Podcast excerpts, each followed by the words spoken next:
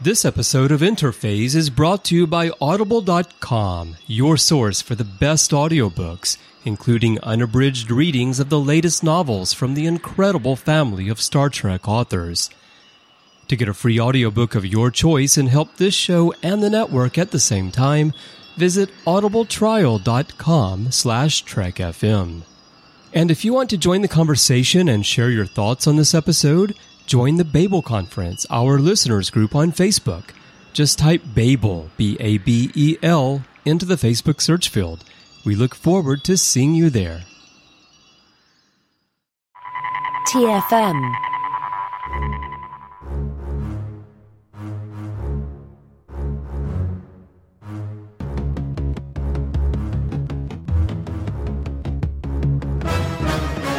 Welcome, listeners, to the first episode of Interphase, Trek.fm's new Star Trek Universe podcast dedicated to all the new content being released, as well as the best 50-plus years of adventures that have made the franchise what it is today, something that we love so much. I'm C. Brian Jones, or Chris, and I'm joined today by a great panel to discuss the newest Star Trek series, Lower Decks, which will premiere Thursday of this week after we record this. We're recording this on Sunday, August 2nd, and Lower Decks is going to be out on Thursday, and we're looking forward to that. And with me to talk about it from Standard Orbit is Haley Stoddart. Haley, welcome to the show.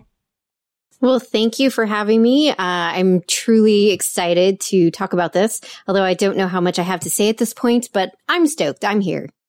Well, I think I'm in the same boat as you anyway. I don't know how much I really have to say about it without seeing episodes, but it's a really new direction for Star Trek. It's been a long time since we've had something really animated besides those short treks that we got.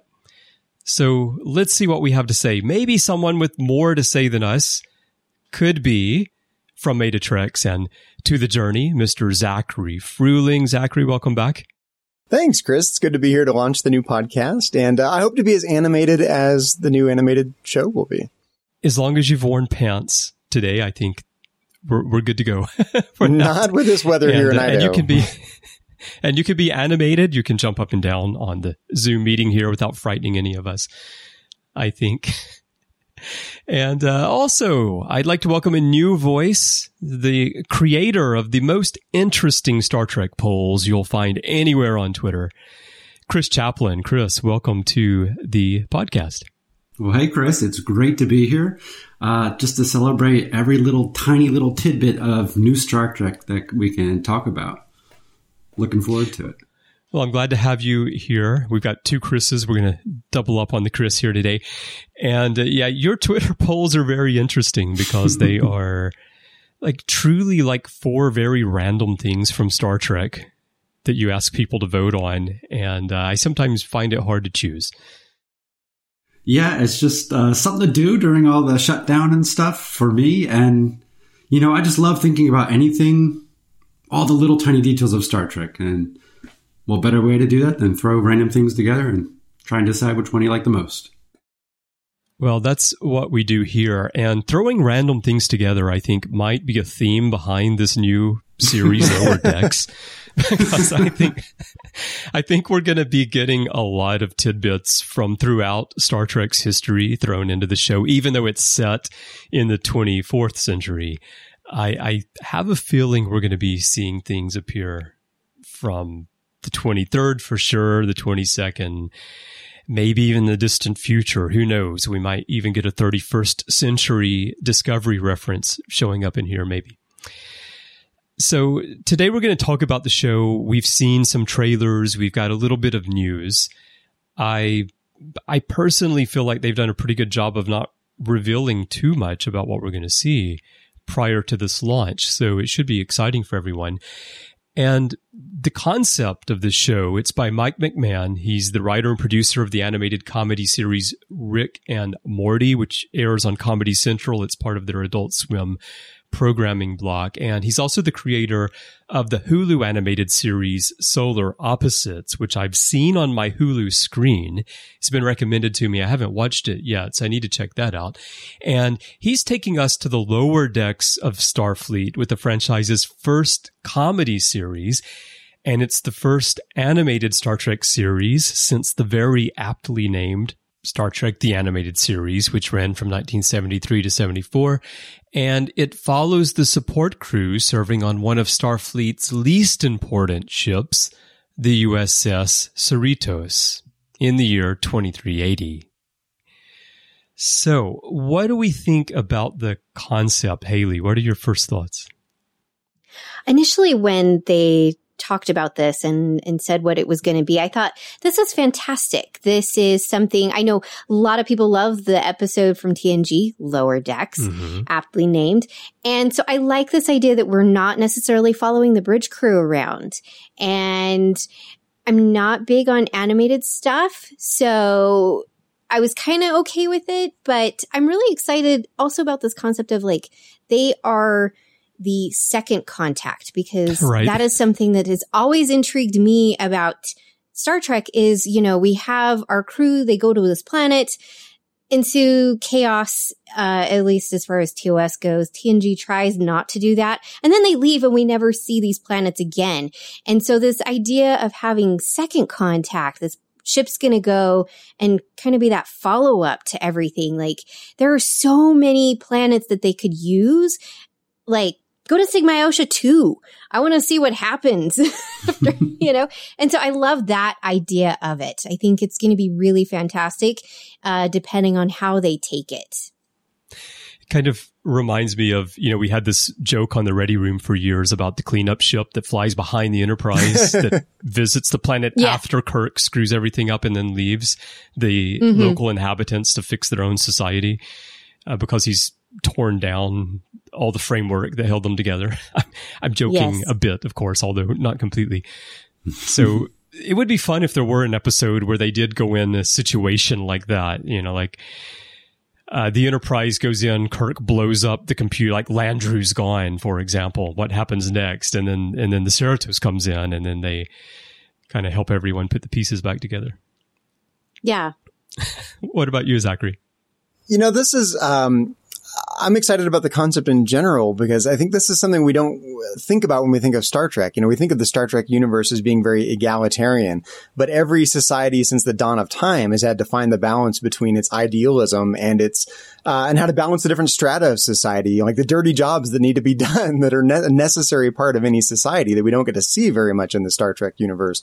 You might get allusions to them, like, you know, someone will have to scrub the plasma manifolds once in a while, but we never get to see that actually happening. So, you know, coming at it mainly from a philosophical standpoint, I like the window into the bowels of Federation society that are necessary, that any society has. No matter how optimistic and idealistic and egalitarian the society is, certain things have to be done for the society to function.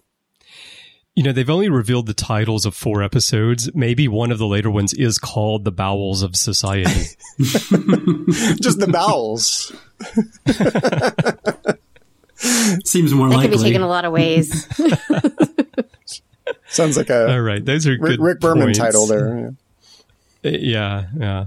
Well, if it were a Voyager episode, it would be called Bowels.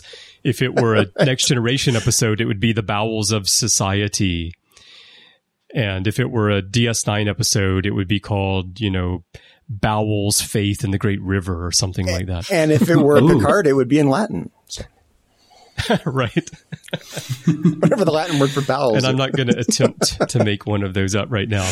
But Chris, what are your initial thoughts on the concept of the series? At first I was like, oh, this is like fan fiction. Take a beloved episode and turn it into a series. But then when I found out the creative team coming from Rick and Morty, I was super excited, because Rick and Morty is absurd, but also really smart sci-fi often. And I've been surprised at times of the quality of the sci-fi concepts. So I felt pretty secure that this show will still feel like Star Trek, even though it mixes in the absurd. They'll deal with the high concepts of natural, you know, spatial anomalies and stuff like that, hopefully. But on the whole, optimistic. So unlike me, and I think Haley and Zachary as well, you've watched Rick and Morty enough that, like, you have a feel for the show, right? And like the type of humor that McMahan writes on the show. So how do you feel? Like, does that humor connect with you? Can you see that being brought over to Star Trek? It doesn't always connect with me. Sometimes it goes a little too far afield. There's a whole episode about a toilet planet. And well, that's the bowels of society. Exactly. We just talked about this. For real. So it can go there, but it can also have really fun. It plays with time travel. It's pretty smart. Okay. And the characters are endearing. There's a lot of heart there. So I'm hopeful. From what we've seen, it looks like the characters are really well, at least depicted. Okay. I have a thought on this. So are we essentially taking and kind of blending Star Trek and the Orville together in an animated show? That's an interesting thought. Yeah. If we're going to have kind of some of this kind of raunchy kind of humor, so to speak, because we know this is the adult animated series. Right. You know, we've got a kids one coming too, but it's also Star Trek, you know, so I wonder if it's going to kind of hopefully blend well enough together.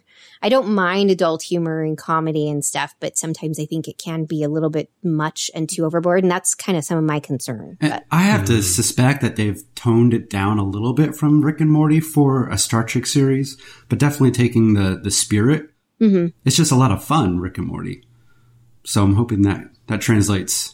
Honestly, I think Star Trek needs some fun. I've been really disturbed a bit by the dark turn Star Trek has taken in recent series. And, you know, the humor aside, it's, you know, some of the humor resonated with me in the trailer a lot more than I thought it would. Honestly, I found myself chuckling and laughing and just having a good time watching the trailer.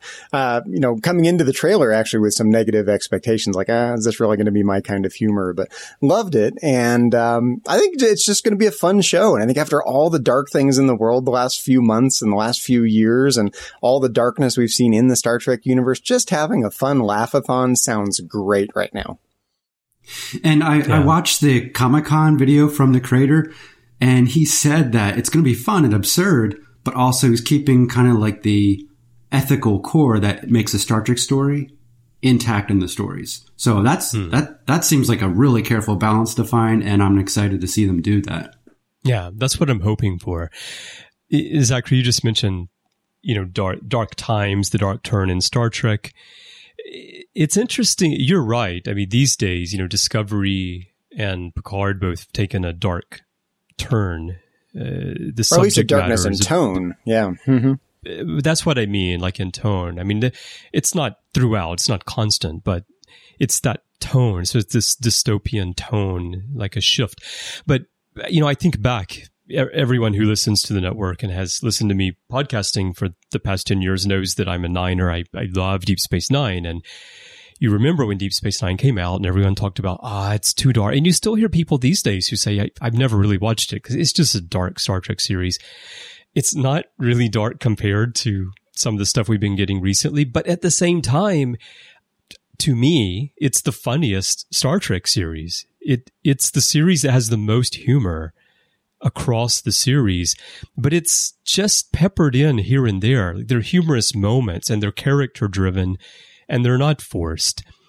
And that's why I know that, like, Star Trek can have humor. I'm wondering where that line is and where you go with it. And I do have another thought on that, which I'll bring up in a moment when we talk more about the humor and what we think will work. Why don't we transition a little bit to talk about the creative vision? Because I did want to rewind back to October 25th, 2018, which is when CBS announced that CBSi Animation Productions, which is the new wing of CBS Television that does animation, together with Secret Hideout and Roddenberry Entertainment, would together produce 2 seasons of this series, Lower Decks. So that there is interesting that we at least know that we're going to get 2 seasons of this. And I believe the first one is slated to be 10 episodes.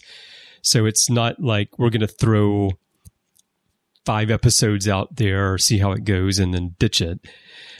You go back to the original animated series. Technically, there are 2 seasons, but there are 22 episodes. The second season, I think, is 4 episodes, maybe 5. I think 4 of them are in the second season. So I don't even think of it as like season 1 and season 2. It's just the animated series. And here, at least we know they're committed to do 2 of them. And at the time they made the announcement, Alex Kurtzman said that Mike won our hearts with his first sentence. I want to do a show about the people who put the yellow cartridge in the food replicator so a banana can come out the other end. And then he went on to say his, meaning Mike's, cat's name is Riker. His son's name is Sagan. The man is committed. He's brilliantly funny, and he knows every inch of every Trek episode. And that's his secret sauce. He writes with the pure, joyful heart of a true fan. As we broaden the world of Trek to fans of all ages, we're so excited to include Mike's extraordinary voice. And then Mike McMahan himself said, as a lifelong Trekkie, it's a surreal and wonderful dream come true to be a part of this new era of Star Trek. While Star Trek Lower Decks is a half-hour animated show at its core, it's undeniably Trek, and I promise not to add an episode at the very end that reveals the whole thing took place in a training program, which was a nice little jab there, I'm pretty sure, to the end of Enterprise and to These Are the Voyages. But it's also a jab sort of Voyager to what has been done with... yes, that. And, you know, the one that always pops into my head is Newhart, where you find out at the end that the whole thing's a spoiler alert for this very, very old show that probably no one who hasn't seen it will go back and watch. He wakes up and the whole series was a dream. And then there's a wonderful episode of News Radio where it turns out that all of News Radio is taking place in a snow globe because Jimmy's dreaming. So they did the dream thing with Roseanne, too, if memory serves. Right. So it's something, yes, that happens, you know, from time to time with shows. But I think here he's probably taking a jab at the Next Generation episode that was tagged on to the end of Enterprise. Right before Pegasus. But anyway, that was fun. You know, as I'm reading this, I'm curious what you guys think about this. The idea that he knows every inch of Star Trek, and he writes from a true fan's perspective. I think that can be like a double-edged sword, because if you look at Enterprise, people love the fourth season. But one thing they always say is, you know, Manny Koto, he knew Star Trek inside out, and it is evident in the stories that he wrote. But sometimes that can take you too far into fan service. Whereas having less knowledge can take you into fresh areas. For a show like Lower Decks, I mean, what do you think, Haley? Is it better maybe to know every inch of Star Trek with this type of concept? I think knowing enough is probably more important than knowing everything, because like you said, you can do too much and then fans might be turned off by it if you do too much. Like with Picard, we knew we were getting 7 of 9 back, and I haven't watched, except for like maybe like 3 episodes of Voyager, I haven't watched any. But we knew that, and I know. How is that possible? And then we also knew we were getting Riker and Troy. And I think there's a degree of, if you know enough, you can throw a little bit in, but then you can cross that line and throw in too much. And then it's just too much. And I want all these new shows to essentially stand on their own. I want them to be their own creation, their own monster, so to speak, in this Star Trek community and this fandom and this love that we have, and be something rather than, oh, we've got to throw this person in and we've got to throw this person in and throw in all these people to maybe essentially draw in more people who are just going to watch it just because of that. And so I think there is a very delicate balance in that. I'm not a big fan of the whole canon thing. I really don't care, you know, and so I'm not going to sit and argue about that. I do think it's great, though, that he likes Trek, that he is a fan. And I think that is something that's truly wonderful, because he does understand how important things are, and hopefully will say, okay, I know this is truly important, but I want to go this direction instead. Yeah. How do you feel, Zachary? You know, arguably you could say all of Star Trek is an allegory, and you could tell any allegory you want with Vulcans or with Klingons or with Romulans. You don't have to push the boundaries and see something new, right? You can have a very small universe and tell all the allegories you want with just a couple of races. But for me, I like the science fiction element of Star Trek too. I like the idea of being out on the frontier, seeing something new. And I've been saying this for a long time. I want Star Trek to do something new. I actually want to see some strange new worlds for once, rather than just go back to the same old tropes again and again and again. So I think a series like this really has potential to do that. I mean, the things you can draw on the screen are almost cheaper to make than things you have to digitally create or things you have to film on set. So, you know, the sky's the limit when it comes to what you can show in an animated series. So I'm not a big fan of fan service, honestly. I mean, there's more to good science fiction writing and good Star Trek writing than just constantly dropping references to things we've seen in previous iterations of Star Trek. A couple times is fine, but I think that shouldn't be the driver of Star Trek writing, I think. What are your thoughts, Chris? I feel like knowing the universe inside and out allows him to ground the absurdity of the series in the culture of Star Trek. So I feel like we're going to feel like we're on the Enterprise-D in some cases, because it seems like there's some kind of 10-forward kind of lounge. And just like the small little details seem grounded in the Star Trek we know. The pads, the Lacar's design, even the walls of the bridge are tan, right? Look like a carpet. I think all that knowledge is going to be unconsciously helping us to process the absurdity that's on there. So I'm hoping it's not like, oh, here comes in Sarek and here comes in Martok and here, you know, pulling in all these characters we know, but the details, the minutia of the universe that has been built for 53 years is there on the screen, supporting the new type of stories are telling. Talking about the walls and the carpet and all, I saw somewhere on Twitter, I can't remember who said it, but I saw someone who said, wouldn't it be cool if the saucer section was actually the salvaged saucer of the Enterprise D after it was crashed, and just tack some new nacelles on there and off we go. In there. Generations. Yeah. So I was thinking maybe it's like secondhand. They've refurbished it and then they've stuck some new nacelles on there. And maybe like the lower decks are new, but the bridge, maybe it's just the one that we're familiar with. I think it's a fun concept to see. I don't think so based on the coloring, but yeah. I think it's fun to see the Next Generation aesthetic, for lack of a better word, in a completely different context. Yeah. We think of it as the luxury liner, but now we get to see it as a kind of like the B-class ship. We don't think of that aesthetic being a less than galaxy-class starship. Right. This is when you go to the Hilton and you wander down the corridors that only the staff can use when they need to push the food carts around and stuff, right? Yeah. I think like my thoughts on this question, generally speaking, if we're doing a live action Star Trek, let's just take whatever they're going to do with future seasons of Discovery or Picard, or what they're going to do with Strange New Worlds or Section 31, if they ever make that series. In those cases, I don't want too much fan service.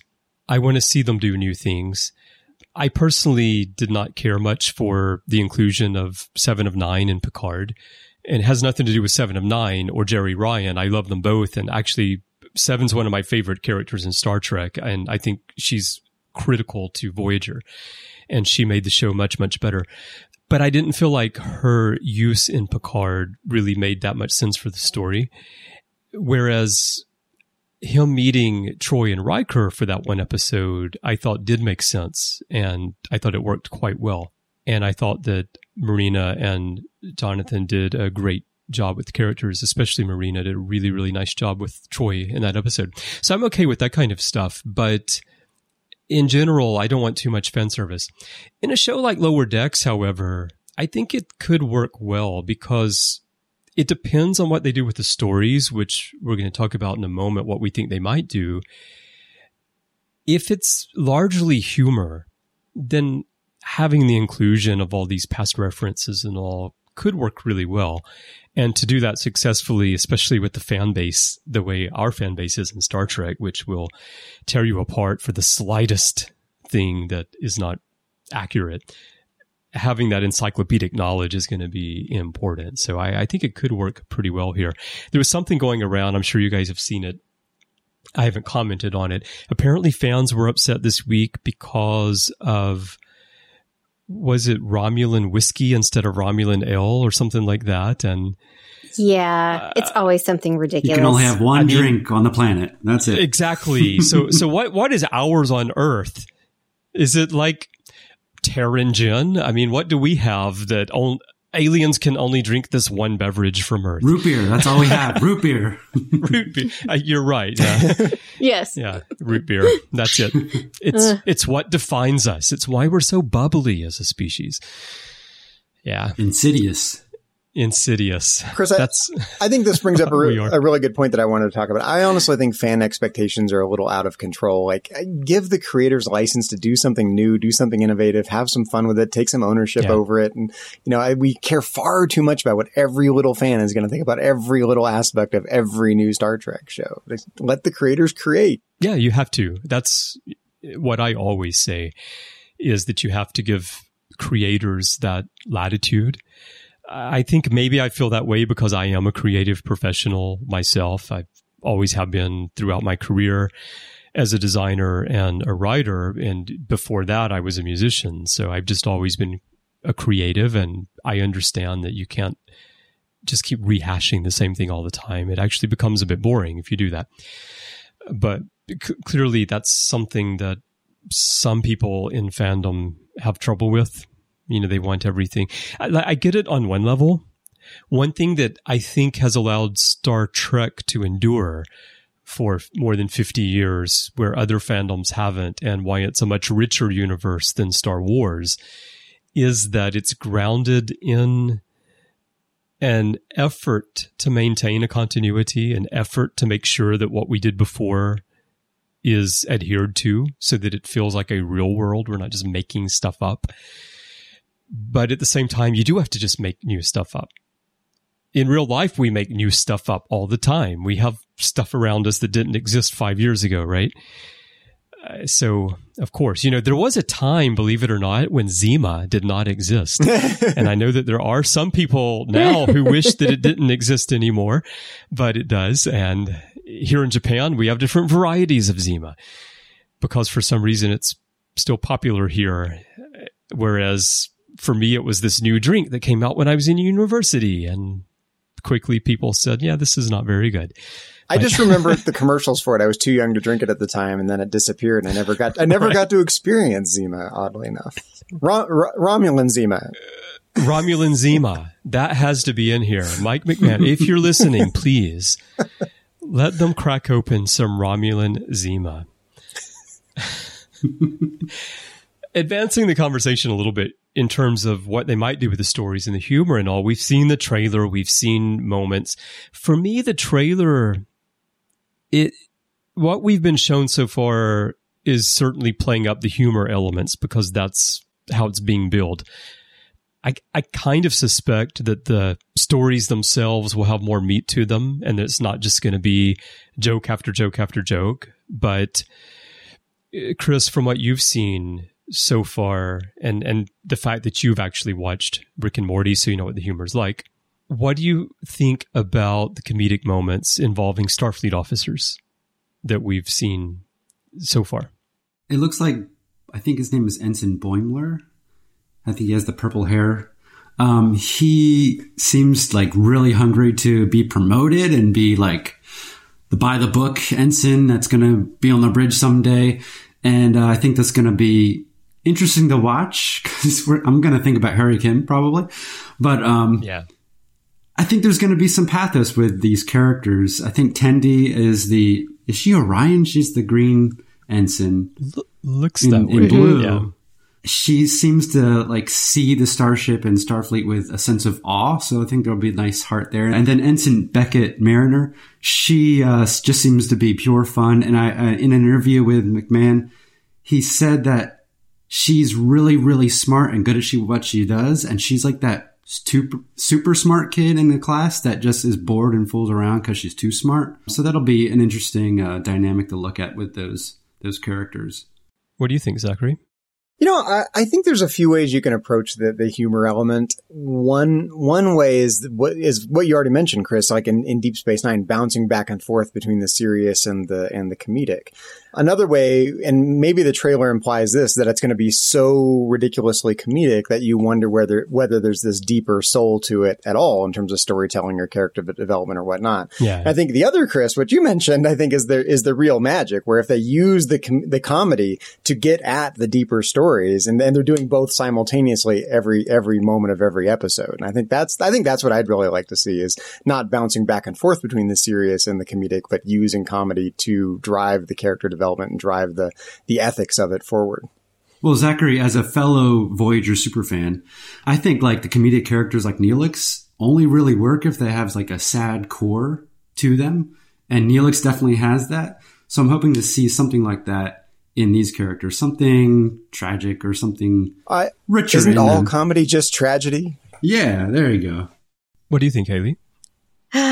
So I am hoping that they can blend the two together in a cohesive manner that works and still tells these stories in a wonderful way while adding some humor, just because I think we do all need humor in our lives at this moment. I'm intrigued by these characters.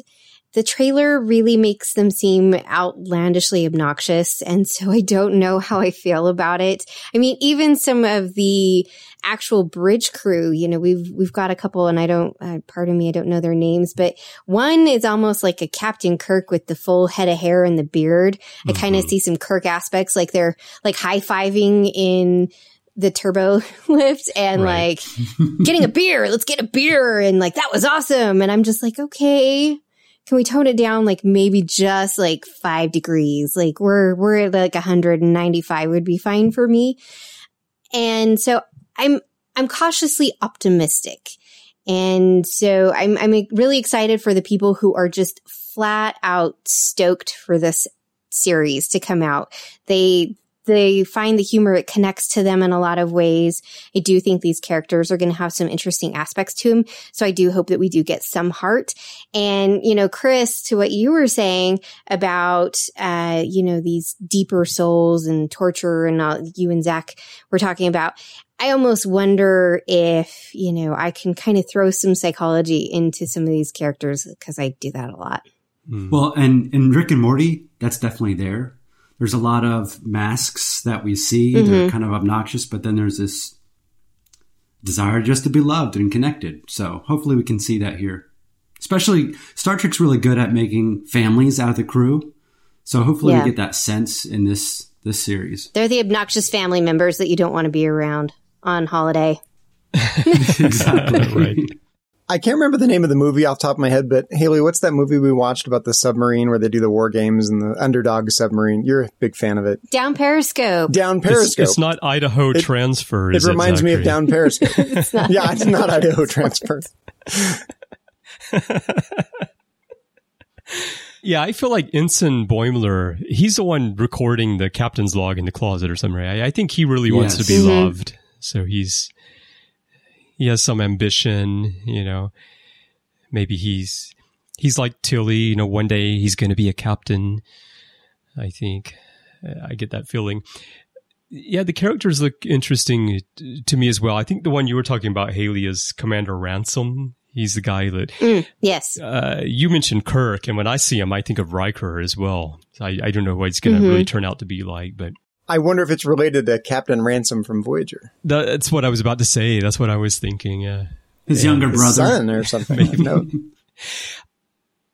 I know that a lot of people are interested in this Dr. Ta'ana character, who seems to be like a really grouchy Caitian, maybe like Pulaski type character. Maybe Pulaski and McCoy. You know, I always think of Pulaski as the McCoy of the Next Generation. And it's going to be interesting to see what they do with that character. And it's nice that they have an alien character. I say alien like they have an Orion, of course, here. And I'm sure they're going to have other aliens, but they're very like human looking. But here you've got an actual, like something really different in a feline humanoid. So that's going to be fun. We'll see if the character's afraid of transporters. I am. Yes.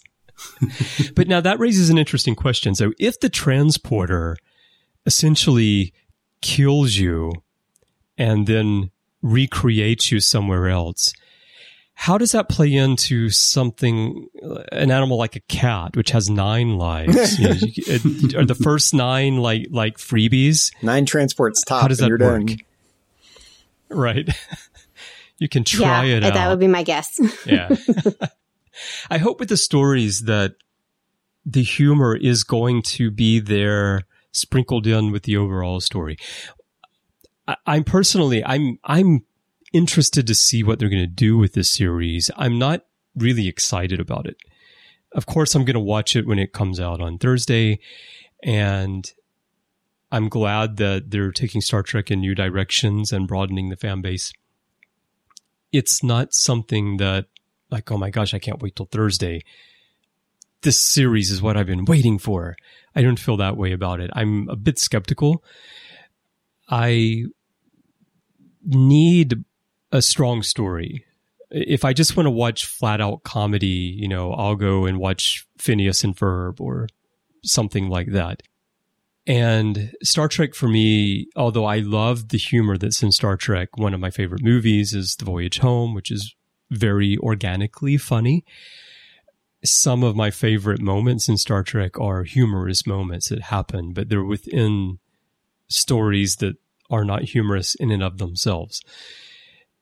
I did not like The Trouble with Edward, for example, the Short Treks. I thought it was a bit ridiculous, but I know that there are some fans who think it's the greatest Star Trek story that's been told in the last 20 years. I quite enjoyed it. And that's fine, you know, everyone's different. You know, I just, some of my problems with it were, they weren't so much Edward, you know. I'm sure that every ship's got some goof off like Edward. I thought that to have an entire ship of people like that didn't make sense to me. The captain to me was completely unbelievable that this person would actually reach the rank of captain and still interact that way with her crew. That I didn't get that. So for me, the humor didn't quite work, but it was a short trek and, you know, let's try something different. And okay, that's fine. It's fun. I think that what I hope I will see in Lower Decks, and I am cautiously optimistic that we will see this, are stories where there is a strong narrative. The crew is doing something important in the second contact, because that's an important part. You know, first contact's great, but it's what happens after that builds relationships, that brings planets into the Federation, and that allows the inhabitants of those worlds to go on and go to Starfleet Academy and to become Starfleet officers, and that stuff has to happen. And so I think that's probably what we'll get here. And then we'll get some of these more humorous moments sprinkled in. And what we're seeing in the trailer are those little moments plucked out and just put into a sequence, which makes the show look like it's going to be really shallow. And probably it's not going to be, because if it is, then it's not necessarily. I was going to say, if it is, then it's not going to be Star Trek. But I don't want to be that strong, because Star Trek can manifest itself in different ways. But I think that the core of fandom, I think, wants that story element to be there.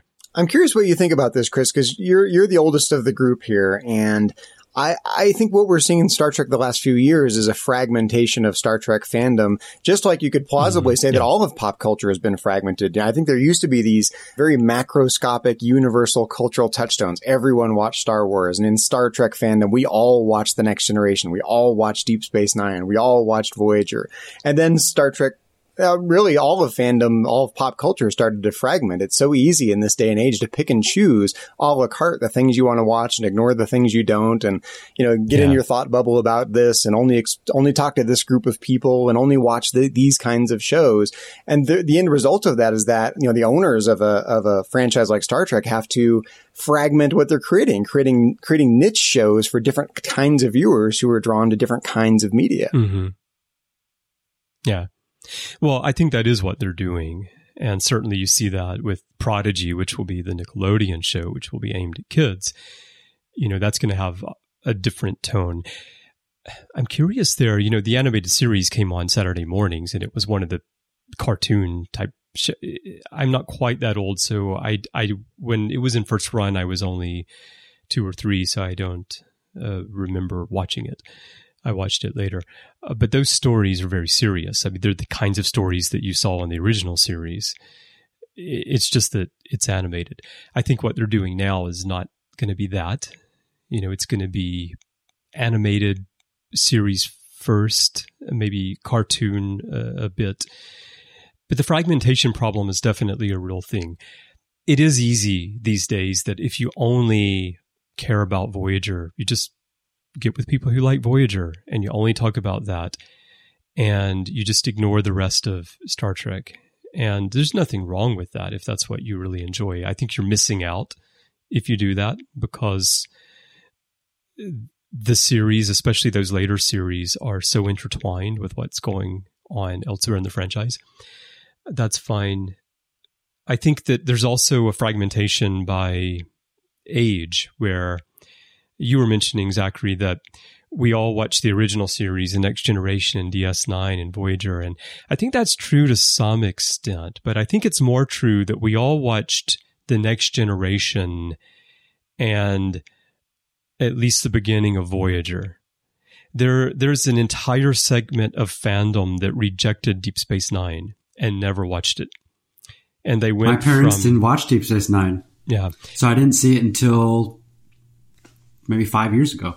So that was really me. Yeah. And see, and that's the other point that I was going to throw in a moment, is that, Zachary, you said that streaming services and all makes it very easy for you to just consume what you want to consume, but it also makes it easy for you to go back and consume what you missed before, which is why DS9 has come to be appreciated so much in fandom 20 years later, because people who didn't watch it the first time have been able to go back and watch it the way that it was intended to be viewed, but couldn't be viewed at the time, which is binge watching. You know, that series, it's not serialized in the way that Discovery or Picard is, but it is written in such a way that you need to just watch it quickly to really get the full impact of what's going on. Watching it 1 week at a time, and especially when it's being moved around or it's being preempted by Major League Baseball or whatever was happening when it first aired. You know, I'm from Alabama, and we had a real problem in the 90s trying to watch Star Trek, where Atlanta Braves baseball games would preempt episodes. And sometimes the episode just wouldn't come on, or sometimes we would miss part of it. Or there was a storm and the local meteorologist decided that the best thing to do with airtime was to preempt programming and show us how great their new Doppler radar system was, and how they could show us lightning strikes in the neighboring state that affected us in no way whatsoever. So this kind of stuff happened a lot at the time, and streaming has allowed people to now go back and consume that stuff. And so there's like a different type of fragmentation. In the original series, that's another fragmentation where, you know, even though I'm the oldest in the group here, still, I watched the original series when it started in reruns in the 70s. I was not old enough to see it when it first came on. And so there are very few, there's a small percentage, I guess I should say, of fandom that watched the original series in first run. And then there are the people who are like me, who grew up with it because there wasn't anything else until the end of high school for me.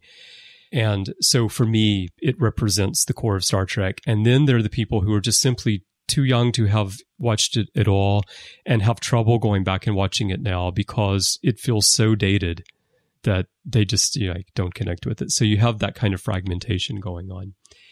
And I don't know if we can bring all of fandom back together. I mean, I guess that's the next part of the question.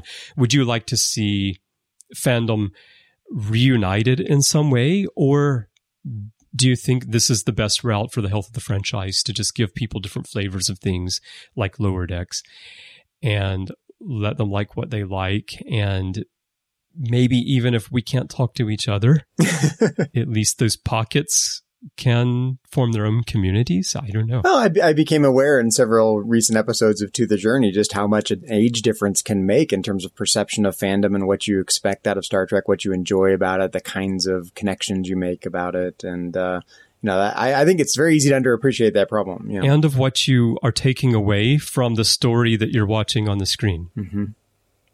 I don't know if I have the answer in terms of how things should be. I in a way, I kind of missed the idea that, you know, when you go to work on Monday morning after something cool happened on the weekend, like everyone would see the same movie. Right. Everyone would have seen the same TV show.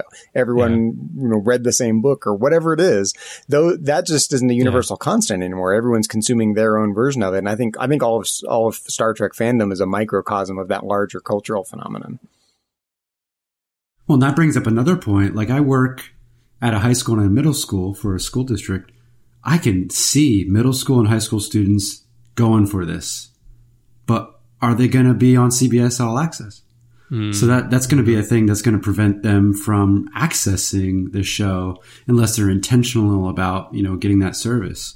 Mm. So hopefully, like they've done with Picard and did they do it with Discovery? They drop an episode or two on YouTube for free for a certain amount of time to hook people. And I'll be selling it to the kids that I see whenever I can. Haley and I know at least one 13-year-old who I'm sure will watch it at some point. There you go. At some point. I mean, TOS is her favorite series thus far. That's amazing. Awesome. Yeah, she loves the original series. We watched, TNG was mine, so we grew up, and she's been around that and exposed to that. And then after we finished, it was Deep Space Nine. I'd finished Deep Space Nine rewatch. And I said, all right, what are we going to watch next? No, it was TNG for the anniversary. That's what it was. And I asked her which one series she wanted to watch. And she said, let's watch the original series. And so she's seen little bits of Deep Space Nine, didn't quite get into it because it was a few years ago. And so she loves the original series. That is her jam right there. And so, I can imagine that she will pick up this. I don't know if I'll let her watch it just yet. To be determined. That's to be determined. You have to find out what the humor is going to be like, for sure. Exactly. Yes. Speaking to this fandom, and it's really sad that I think to a degree they have to look at it and cater to, okay, this group of people is going to like this thing, but maybe not everybody will. And this group is going to like this other thing, and these other groups won't. I would hope that perhaps something will bring everybody kind of back together and collectively enjoy something. It's nice to know that there is still so much past Star Trek that so many people enjoy that they can sit down and still talk about it together. I have been a victim of toxic fan base myself to a degree, and it's really sad that people cannot just fathom that someone else might enjoy something that they aren't necessarily going to enjoy. And Chris, you mentioned this Lower Decks might not be your cup of tea, but that's okay. I can honestly say, yes, I'll sit down and watch it, but at this point, I'm not super excited about it. And that's okay. If other people are, I'm not going to sit and rag on them for liking something that I don't like. And it might not lend to me being able to have conversations about it, but that's okay too, because then someone else is telling me about something that they truly love, and I can be excited about that. But also, Haley, 10 weeks from now, we might be sitting here talking about the series, and you'll have your Lower Decks shirt on, and you'll have like all the gear because you became a super fan, because it turns out that you loved it so much. So who knows? You dye your hair green. Yeah. Oh, no. I had green hair once, and I won't do that again. And it was not on purpose. Chlorine on blonde hair is not good. I see. Well, Ensign Tendi is highly offended right now, Haley. Yes, I'm sure she is. For me, growing up, Star Trek was really not a social experience. It was something I watched myself, after school or before bed or whatever. And, it's really only in the last few years, having been on Trek.fm, that Star Trek has become quasi-social for me. But so for me, I have a hard time sort of feeling the force of this. Like if I can't find another fan to talk to about Star Trek, I'm really okay with that. I'm either going to like it or I'm not. But I think some people who really think of Star Trek as a social experience might feel this tension or this problem more than I do. Yeah, and in terms of the fragmentation, I feel like this series, hopefully, I'm hoping the creators are thinking about giving different access points to this wider universe, and that this is just another entryway that'll get them to look at the fuller franchise, like 09 did for a lot of people. I know that drew a lot of people into the franchise that had never really seen it before or or just casually saw it on TV. So I don't know. I kind of curate my Twitter stream and make sure that I'm not with the toxic aspects of fandom. Basically, everyone I interact with is pretty positive and open, though they have their kind of corner of Star Trek that they really know the most. Mm-hmm. I think it's all about just choosing who you hang out with, just like in real life. Yeah.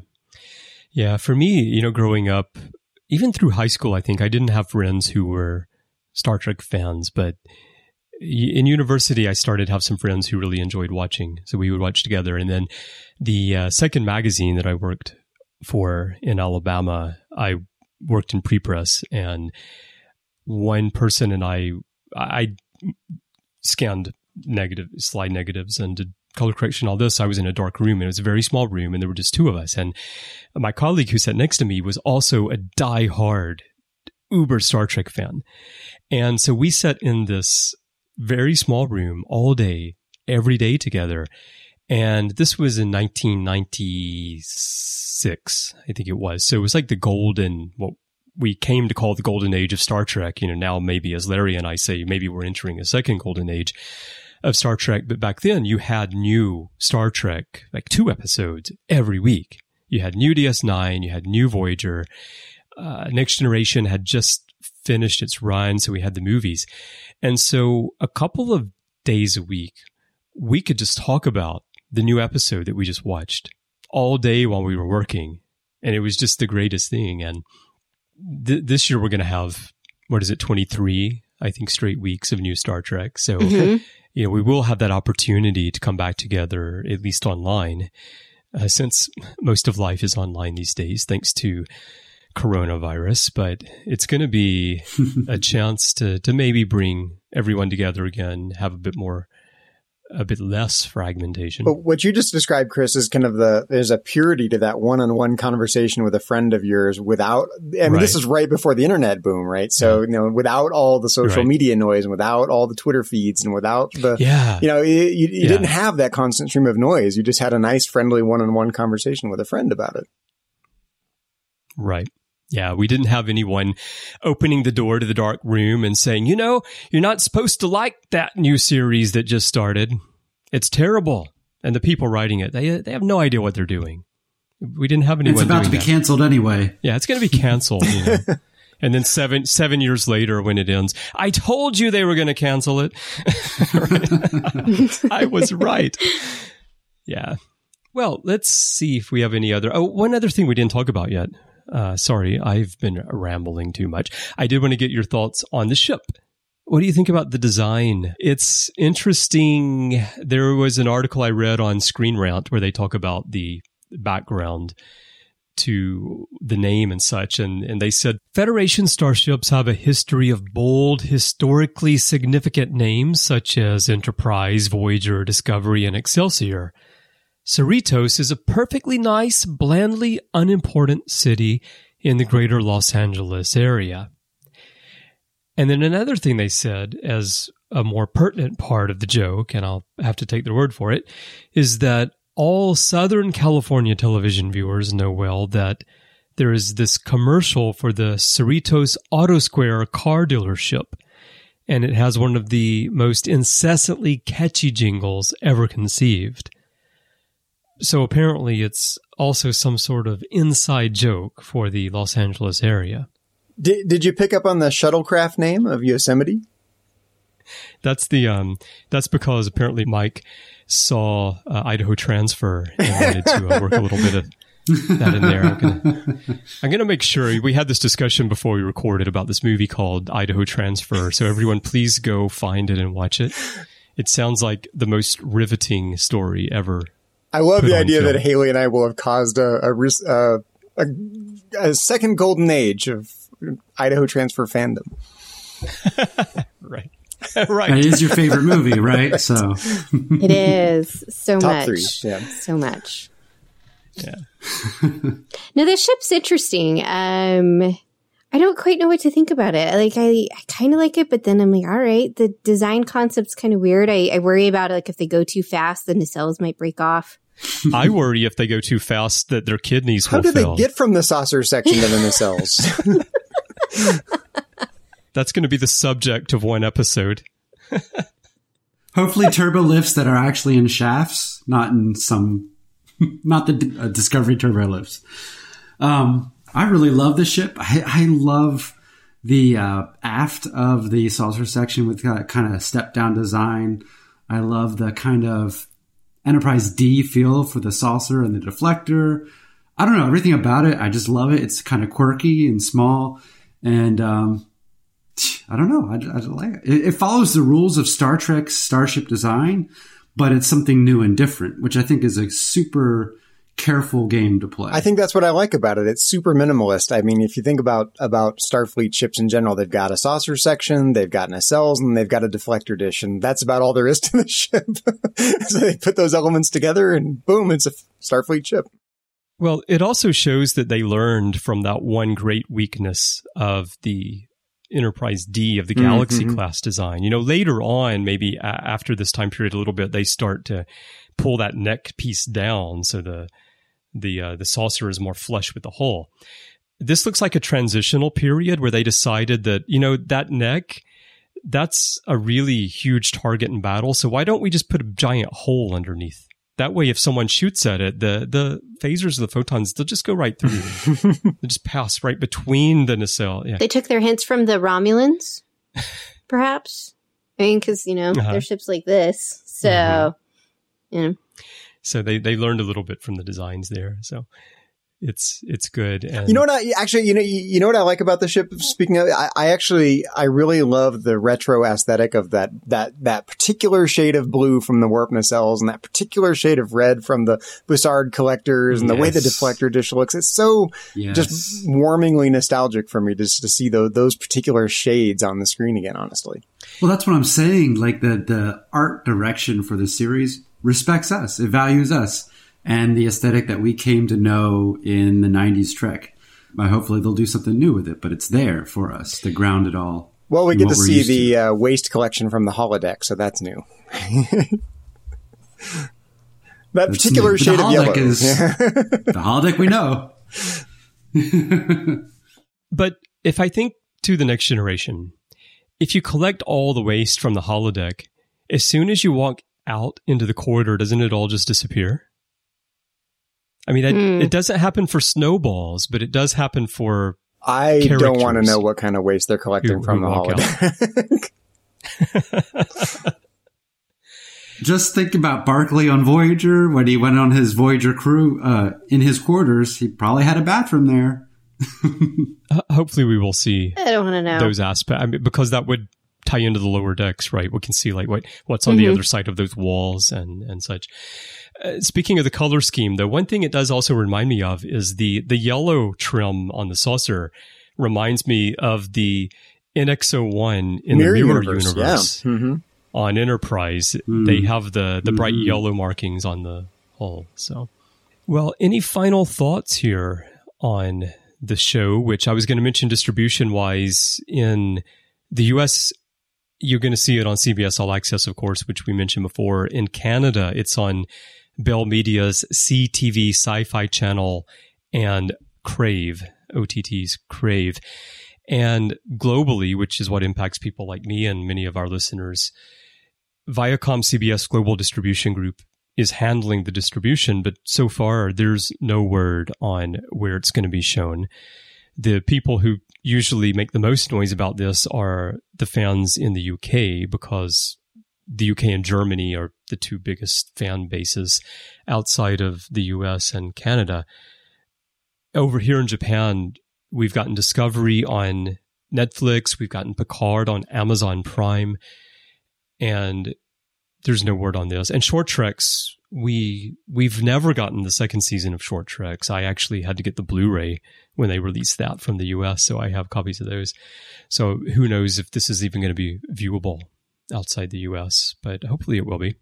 Yeah, I would hope that they would do something similar where it's either they're going to put it out on Netflix or they put it out on Amazon Prime for everyone else, because to say, oh, you're going to have to look at it on this thing and just add one more thing that viewers outside the U.S. or Canada have to find Star Trek on seems really ridiculous. Yeah. So my hope is maybe come like Monday – they'll have something out saying, hey, this is where you guys can find it outside of the US or Canada. So yeah. Hopefully. My fingers are crossed for everyone. You know, they could do something unusual like the NFL has tried with Twitter, where like the episodes are streamed on Twitter. And that's some kind of business arrangement. It just pops in my head.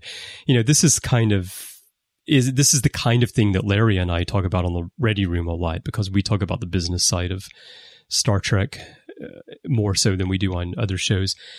And it just all depends on who wants to pay the studio. That was the whole thing. I think Amazon, I think Netflix internationally wasn't that interested in having Picard. Maybe they were, but not as interested as they were in Discovery. And then Amazon saw it as a big promotional opportunity, and so they outbid. Here it was nothing, but what they did in London for the Picard premiere, that was some fantastic marketing that they did. So I think that was a big catch for Amazon to get Picard. Mm-hmm. Lower Decks obviously is less attractive, I think, from a broad marketing standpoint. So there could be a little bit of a bottleneck there in terms of getting it out internationally, but we'll find out soon. I would imagine Netflix would probably pick it up more in that regard than Amazon Prime would. I think you're right. All right. Well, Zachary, any final thoughts on Lower Decks before the premiere? And then we'll come back later and we'll talk about it, and we'll find out how ridiculous we all sounded by not knowing anything that was really going to happen. I'm just going to be until it really airs. I'm just going to be counting the weeks until we get to episode number 4, Moist Vessel. Oh, that's right. We didn't talk about the episode titles. That's right. You probably just freaked out about a bunch of listeners. Oh, no, it's a moist. Sorry, so many people have problems with the word moist. So quickly, they've released 4 of the episode titles. The first one on August 6th is called Second Contact. The next one on the 13th is called Envoys. On the 20th, Temporal Edict. And then on August 27th, we're going to get Moist Vessel, which ew. I took as a sign that they said, you know, we got to behave ourselves at the beginning here. But by episode 4, we can just pull the curtain back and just be honest about what kind of humor we're going to have. Do you think Vessel. Envoys is actually going to be about like ferrying the B-level second contact diplomats around? I hope so. And I hope someone says, like, why do you have all this empty space on the ship? And someone says, well, you know, we got to ferry a lot of secondary envoys, you know, deputy ambassadors, officials, yes. People who just stamp papers, you know. It's like in Japan, everything's got to be done on paper, and we've got to stamp it with our little ink guns. And we're just going to carry everyone over with, like, 2 of the rooms are just floor to ceiling paper. That's it. Another room, it's just honko. It's just ink on personal stamps. And when we get there, we're going to spend a week drinking some of that Romulan Zima and just stamping those papers. That's what the whole episode's about. Do you think Romulan Zima is blue, or is it clear, like, you know, like Terran Zima? That's a good question. I don't know if they can make it blue, because that would probably really, really piss off fandom. So I'm thinking maybe clear, or maybe something really unusual like green, the color of Romulan blood. No, it's pink. Pink, yeah. Something totally unexpected, yeah. Haley, do you have any final thoughts? I hope that at the end of this first season of Star Trek Lower Decks, we've all done a little too much LDS. Which is my preferred abbreviation for the series, by the way. I don't know what the abbreviation is going to be. I do know that John Van Sitter's, people have been asking John, and he replied the other day, and he said that his preference would be for people to just hashtag it, hashtag Lower Decks. And that, you know, abbreviations are more for like internal use and such. And I get his point there, but for someone like me, who's actually by profession a writer and an editor, like I actually need to know what the official abbreviation is, because I need to use it. And so I don't know if it's LDS. I think LDS is most appropriate given the series. So my issue, and I will bring this up in a serious tone, is that if we start tweeting with the hashtag LDS, it's actually going to pop up with the religion. And I actually grew up LDS. Well, we have to do it then. And so, there's... Which is why when I watched that movie, it was just so much funny when Kirk says he's did too much LDS, but because I was like, wow, all right. But it's a really interesting point, Haley, because I actually had not thought about that at all. It didn't occur to me, especially living in Japan. I don't have any daily interaction with a lot of religion in the US like that. So I didn't even think about the hashtag, but it probably would pop up, right? I saw his tweet about that, and I've seen we're going to call it LDS and the jokes about it. And internally I'm laughing, but then I'm also like, y'all know that that's a religion. Like they're no longer allowed to call themselves Mormons. They are Latter-day Saints. Mm-hmm. It's the LDS church. This is and just I'm like spreading the Star Trek gospel, because I grew up in Mormonville. It's okay. You could look at it that way. I've seen someone, actually, I think Trek Core is using the acronym LOW right now for low, which I also don't really like. I don't know. I don't know what it's going to be. I'm not sure. Why not just LD? Does it have to be three letters? Is that an official thing? It's always been three letters. I can't think of any that aren't. And TOS is kind of a retronym anyway, right? I have seen some materials. Well, TOS is a retroname. And what's interesting about TOS is if you go to the Battlestar Galactica wiki, they call the original Battlestar Galactica TOS also, which is kind of odd to me, being so engaged in Star Trek fandom. I do know there are some old things that you'll find in magazines and elsewhere where the Next Generation was referred to as NG sometimes. I have seen that as a two-letter, but that quickly became TNG and then went forward. So I don't know. Well, if one series is going to break the rule, it'll be this series. Well, that's a good point, Chris. We're breaking all the rules. Two-letter acronyms for us. Hashtag LD. They're not good enough for three letters. Maybe that could be it. So, Chris, any final thoughts? I just want to see it. I can't judge anymore. I'm excited about what I saw. It looks like it's set in the Star Trek universe that I know and love. Rick and Morty has some good heart to it and some good concepts for sci-fi. So I'm very optimistic. Yeah, I think those are my final thoughts as well. I don't have really much else to say about it other than I'm looking forward to seeing it. As I said, I'm not excited, but I am curious. And I love all of Star Trek, so I'm sure that I am going to enjoy it. I just really hope that there's some really good story in there as well that carries forward the core spirit of Star Trek, because I think that's what sets this franchise apart from all the rest. Well, thank you everyone for joining me today on the first episode of this new podcast, Interphase. This is not a Lower Decks podcast. This is a Star Trek Universe podcast. And that does not mean that we're only going to talk about Lower Decks and Prodigy and Discovery and Picard and the new stuff, Strange New Worlds. It also means we're going to talk about all the old stuff too. It's just anything Star Trek.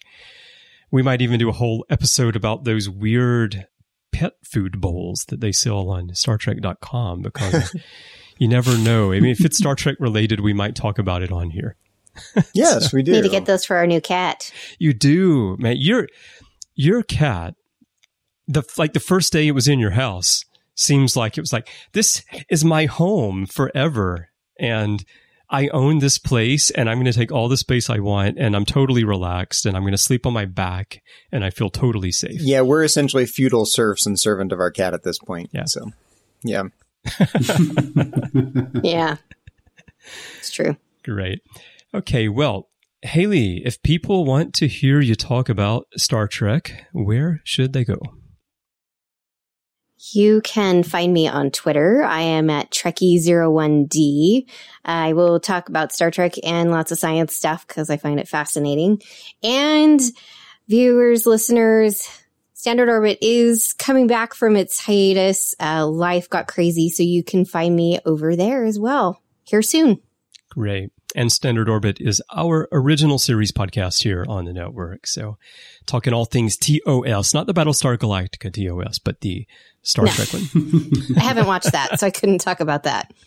It's a fun series. It's the later one, Ronald D. Moore series is much better, but I have a soft spot for the original because I grew up watching it. So, all right, great. And Zachary, how about you?